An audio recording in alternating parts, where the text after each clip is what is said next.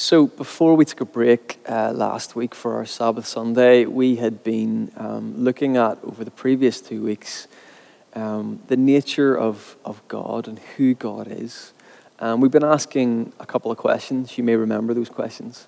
Um, the first question was, uh, What do you think about when you think about God? The second question was, What does God look like? And you remember that we um, we, we strung this, these, these, we saw these, these three beautiful words strung together in a sentence in 1 John God is love. And over those two weeks, we came to see that, that, that God is love, this, this the reality that God is. That God is love, and that God is a community of love the Father, the Son, and the Holy Spirit. And that there's only one thing and one thing alone that holds the Trinity together, and that is love. It sustains and powers and energizes um, the relationship between Father, Son, and Holy Spirit. And we, we came to see that love is the supreme force in the universe, and that the Christian story reveals to us God as not angry, not wrathful, not vindictive, but, but as love Himself. And um, there were two particular images that we, we came to, to look at. You remember three weeks ago, um, we saw God as a loving, kind, and compassionate Father, as, as was depicted in the parable of the prodigal son that Jesus taught. Um, we seen God as, as a loving, kind, compassionate Father.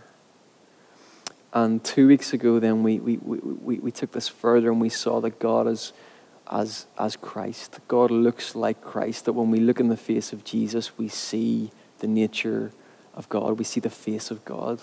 In Colossians, it says that Jesus is the image of the invisible God. And in Jesus, we see um, a self sacrificial, kind, and compassionate, loving person, love incarnate. Um, and this is the image of God. These are the images of God. This is what we think of when we think about God. This is what God looks like. Um, and we came to see that it is love and not fear that draws us into the Father's house, as it were. It draws us into the family of God. It's love and not fear that draws us into the Father's arms. Just like in the, the parable of the prodigal son, we saw the son returning home and being drawn into the Father's house and into the Father's arms, where the Father threw a feast and welcomed his Son home, who was once lost and is now found. And we see this ultimate revelation of this love in the Father. We see that manifest in Jesus on the cross. This manifest example of God's kindness, his self sacrificial love for all humanity, is on the cross where Jesus, with his arms spread out, um, laid down his life for us, laid down his life for the world that we may be saved, and that we may be saved and rescued and come into the knowledge of and the awareness of the nature of this loving God and his love for us, and this love that redeems and restores and remakes us. Um, that we would come into the knowledge of that and that we would be free and liberated in that love. And as we looked at these different images of God, we began to see that it is the nature of God as love Himself um, that saves us, that it is not something that we have done um, to gain God's love. It's not something that we've done that is spectacular to, to gain God's love, but that the gospel is that the love of God has reached out to us. And this is the grace that we breathe in every day. And we sum that up as this that love alone is credible, that the motivating impulse of the divine is love. And, and, and that love will change the world. But for that love to change the world, um, it has to change us first. And that there, we, we saw that there was this flow to love, wasn't there? There was a flow outward that, that the love of God impacts us and changes us, and then it flows out through us as the hands and feet of God, as, as God's ambassadors and, and servants in the world, um, following the example and the way of Christ, living a life of love, living out the, the, the love ethic. And that is the way that God changes the world by love. and so, so this week, I um, instead of uh, preaching to you, I'm not going to preach to you again this morning. We've had two weeks of, of teaching around this, but I wanted to lead us this morning in um, a series of practices, um, liturgies, prayers um, that are just going to help us this morning um, become aware of God's love for us this morning, um, remind us of God's love this morning, and indeed, um, hopefully, change us this morning, root us deeply again in the love of God this morning, that we may be a loving presence to those around us and that the world around us would be changed because we have been impacted so deeply by love. And so I'd love to invite you to join me this morning. Um, I'm going to lead us, as I've said, and we're also going to have some worship led by Hannah and Connor and Eleanor um, in the mix of it as well. And I just hope that it's an enriching time, that it blesses you. Um, so um, we're going to do it now. Let's, um, let's sit up comfortably in the chair that you're in, wherever you're at. I want to invite you to uh, get yourself comfortable. This is going to involve uh, you. Um, this is uh, an invitation to participate, um, to um, embody in your body what we want to say and feel in our hearts. And so we want to be open to God, we want to listen um, to God's voice, we want to uh, become aware of God's presence. And so let's embody that. And I want to invite you to sit up straight, put your feet flat on the ground, and maybe you want to put your hands out in front of you like this, just with an open posture. Um, and I'm going to lead us. Um, and please do join with me um, uh, pray along with me um, as, I, as I read these, uh, these words. I hope that they do bless you. Um, um, but please do either listen or, or pray these words along with me this morning. And let's practice the love of God together this morning. So we'll take a little moment of silence and then I'll begin.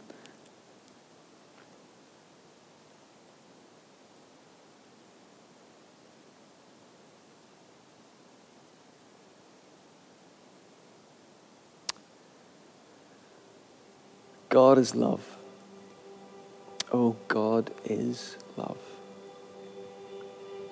The Lord is gracious and compassionate, slow to anger, and rich in love. The Lord loves righteousness and justice. The earth is full of God's unfailing love. Oh, God is love.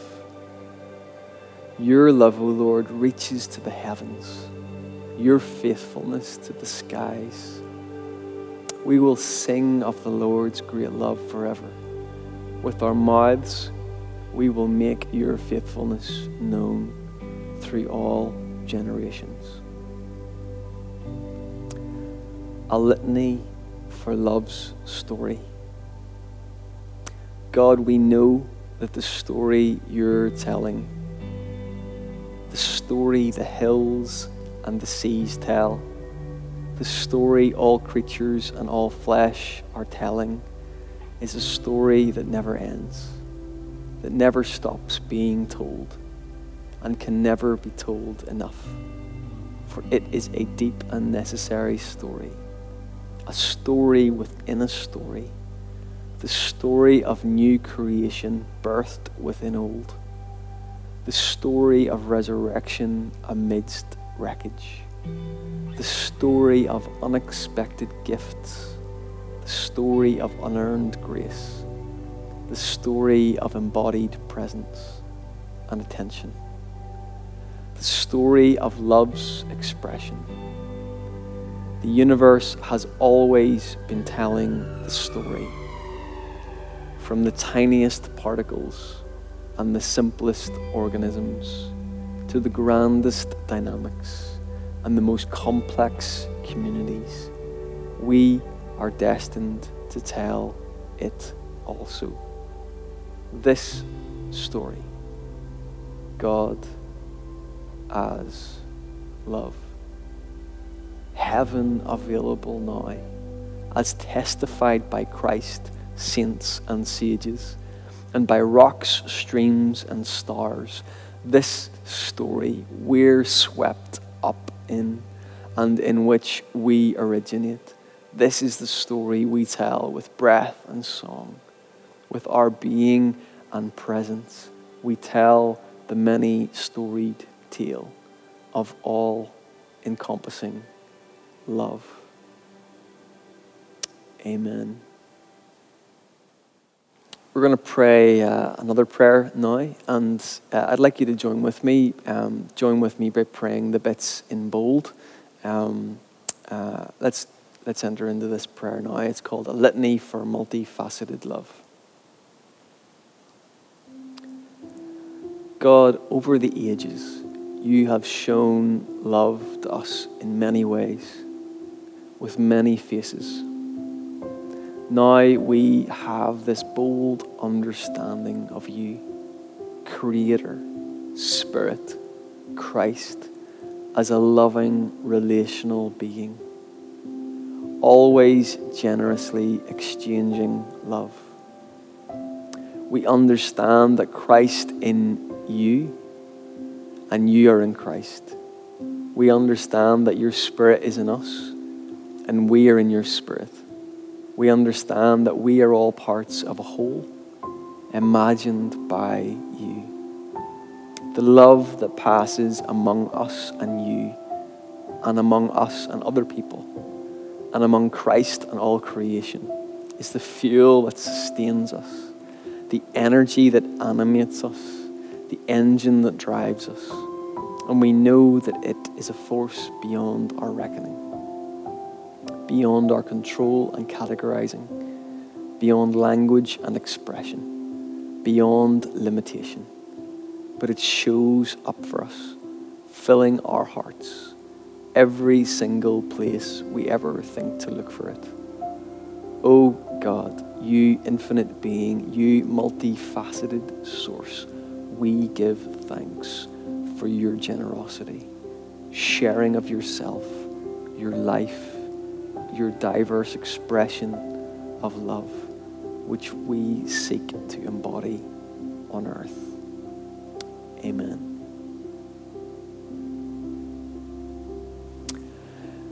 God is love.